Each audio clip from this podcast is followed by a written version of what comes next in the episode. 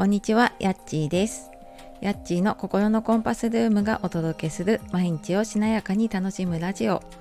こちらのチャンネルでは月曜金曜の朝5時半からライブで、火水木曜は8時台に配信で心を整えて毎日を楽しむヒントをお届けしております。メンバーシップの方は、えー今月末だから今週でね最後にはなるんですけれども、あのー週1回ここだけのお話をお届けしているので、まあ、よかったらあの聞いてみてください。本日もお聞きくださいましてありがとうございます。えー9月もね最後の週に入っていますがいかがお過ごしでしょうか？私は今日は先日2週間2週間でもないか10日前に予定していたうちの息子のね中学校の運動会体育祭が今日に延期になったので、えー今日改めてね行ってこようと思っています。一時は本当にねインフルエンザどうなるかなって思って、まあ、うち自分のねあの息子もそうですけれども思ってたんですけれども、まあ、少し落ち着いてきたみたいで通常通り開催できるみたいでね本当何よりだなと思ってはい今日はちょっと張り切って応援に行ってこようと思っています。あと、はじめにちょっと2つほどお知らせをさせてください。えー一つは先日配信の方でもさせていただいた、えースタイフ3周年のライブやりますっていうことで、10月4日の水曜日夜9時からですね、この日は夜やります。ので、あのーちょっと夜なのでね、飲みながら本当に、あのーゆるっとお話できればなと思っているので、まあ、よかったらね、あのーまあ、もしかしたらいろいろねやりながらの方とか寝かしつけしながら耳だけっていう方もいるかもしれないんですけれども、まあ、もしちょっとね飲み物持参であのご参加できる方いたら、えー一緒にちょっとねあのゆるっと飲みながらお話ししましょう。でもう一つが10月14日の土曜日に、えー横浜の馬車道というところで輝きマルシェというマルシェに出店をします。でパワーストーンのアクセサリーの販売を私はするんですが、まあ、他にもいろんなねワークショップとか、えー、と診断があったりとかいろんなのがね結構あるので16ブースかなあるのであのよかったらですねなんか楽しいのが好きとかいろんなの見るのが好きっていう方はきっと楽しんでいただけるんじゃないかと思うので、えーよかったらこちらも概要欄の方から見てみてください。ちょっと前置きが長くなりましたが、えー今日は準備が整う日は一生来ないということでお話をしていきたいと思います。で、この話、こう、もうちょっと準備ができたらやりますとか、できるようになったらやりますって言って、あの、立ち止まってたね、過去の自分に伝えたい話だなと思って 今日しようと思います。で、いつだったかな？結構前になるかな？あのキングコングの西野さんのボイシー私よく聞くんですけれどもこのテーマでお話をされていたんですね。でその時に聞いてて、まあ、大体流し聞きでねイヤホンして聞いてるんですけどうんうんってうなずきながら聞いててでなんか後になってあ本当そうだなって思う出来事をいくつか思い出したんですね。でそれは何かっていうと私はなんかこれまでに、まあ、配信の中とかねいろんな発信の中でも言ってきたかもしれないんですがなんとか自分の中でこう大きいチャレンジだなって思うことをしたことがあります。で今思うといやなんか自分よくやったなあの時ってよくこんなことできたなって驚くようなことを結構やってたりするんですね。でもなんかそういう風にしてやれたことってある共通点があるなって思います。でそれは準備ができたからやったっていうんじゃなくって逆にもうこう決めてから間に合わせるために準備をしたっていうのがあの共通してたんですね。でまあ言い換えるとこう自分でも覚悟を決めてやるって決めてから準備を整えるっていうことをやったことがなんかそういうふうに結構大きなチャレンジになったなって思っています。であのー私たちって多分準備が完璧に整うことってもしかしたらないんじゃないかなって最近思うんですね。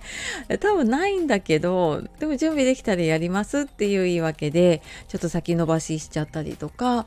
まあなんか一生ね準備をし続けちゃうようなこととかもありますよね。やりますやりますって言ってやるやる詐欺になっていることとかねあると思うんです。でまあそれはそれでね本当にやりたいのかってこうちょっとね立ち止まるのも必要だなってちょっと別の話になっちゃうんですけれどももねとは思うんですけれどもあの実際にじゃあ私がねやってきたこと何かっていうと5年ぐらい前かなに初めて本当に人生で初めて外部講師っていうのを受けたんですね。でその時もとにかく自分がライフワークとしてやりたいと思った就活とかエンディングノートの、ま、大切さとかそこからのこうあの生き方が変わっていくっていうことを伝えていきたいっ、まあ、結構それ周りの人に言ったり発信したりしていたらその県民講座っていうあの講座があるんですけどそれのちょっと担当の方につないでいただくことができてで2時間の講座を引き受けることができたんです。で、まあ、もちろん有料でねあのそうやって外部講師ってすごい初めてだったんですね。でまあ半年間準備期間はあったとはいえ あのその頃私普通に介護の現場で仕事をしたことしかなかったのでパワポパワーポイントを使ったこともなくってであとその人前での話し方だったり立ち振る舞いっていうのを全くわからないので、まあ、まずなんかそのパワポの使い方だったりあのその話し方だったりとかを結構いろんなセミナー行ったりとか、まあ、パワポは自分でやりながらだったりとか、まあ、実際にやっている方にねちょっと教えてもらったりとかしたりしてでも何回も自分であのスマホで動画を撮ってもう自分の見るのもすごい嫌だったんだけれどもでもやっぱり自分で見て改善していかないともうあのそのそんなね何十人も前で話ができないと思ってもう何回も何回も動画を撮ってみてもうなんかねもうもうなんか全然ダメで泣きそうになりながらやってました。であの人前で話すことになれなきゃと思ったのでね結構自分でワークショップとか講座っていうのもその時に自主企画でねもうなんかほんと企画しまくってもうほんと誰も来ないっていうのも結構あったんですけどでもそういうふうにしてこう本番に間に合うために必要なことを準備していくっていう順番でやったなって思います。であとまあもう一つねこの近いところだと今年の6月に、えー、夢かなマルシェっていうのに出店した時、まあ、それも初出店した時もやっぱりこれも覚悟を決めてから動いたなと思っていてでそれは私はハンドメイドとかマルシェって全く無縁だったしやったこともないし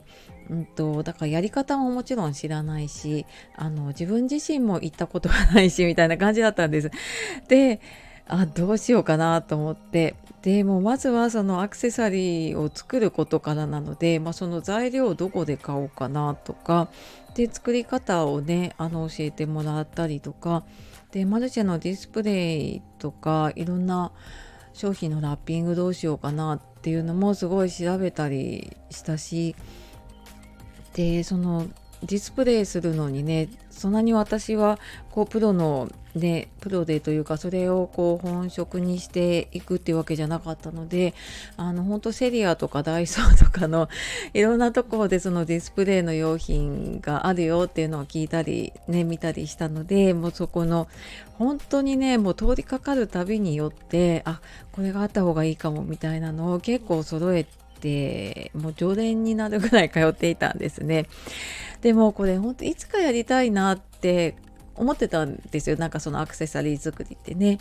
でもやっぱ日にちが決まってから一気に動いたなって思います。っていうかなんかこう期限がないと多分私たちって動かないのかもしれないんですよね。あの夏休みのね最後の日に宿題をやるように これが期限なかったら多分ずっとやらないなっていう感じだと思うんです。なのでなんかもう私もねなんかこういうのをやってきてやっぱり今なんかこういつかやりたいなって思ってることがあった時ってこう自分で期限を決めてみたりちょっとそれだとあの私もすごく意志が弱いのでできないなって思うと何日にこれやります？とか何日にこれ出しますっていう風に宣言してみると結構もうそこに向けて動くようになるのでなんか結構現実が変わっていくかなって思っています。でただ自分の背中って自分で押せないんですよね。で私もそうなんですけどこうコーチングとかでね人の背中を押すのはすごい得意というかやってるんだけれども本当自分の背中が押せなくて、まあ、そうなるとえいって一歩を踏み出すかもしくは誰かに背中を押してもらうっていうのがね結構大事かなって思ってます。で私もなんか一番最初その講師を受けた時とかはもう全然一歩が出なかったのであの継続でコーチをつけてやっていました。でもビジネス系のコーチだったのでじゃあいつまでに何やりますかっていうのをもうなんかビシバシ決めさせられたんですね。でもまあそのおかげでもう本当に泣きそうになりながら準備していたけれども、まあ、あのそこでこういろんなことをねこうやっていくとかそこでちょっとこう壁を打ち破るっていうことをやってきたおかげで 進めたなと思っているのでなんか人の力を借りるっていうのもね結構大きいのかなって思います。はい、まあ、何かあればねコメントとかレターとかで、はい、こんなことあのやろうと思うんだけどどうしようっていうのがあれば教えてください。はい、ではでは今日は準備が整う日は一生来ないということでお話をしてきました。最後までお聴きくださいましてありがとうございます。では素敵な一日をお過ごしください。じゃあまたね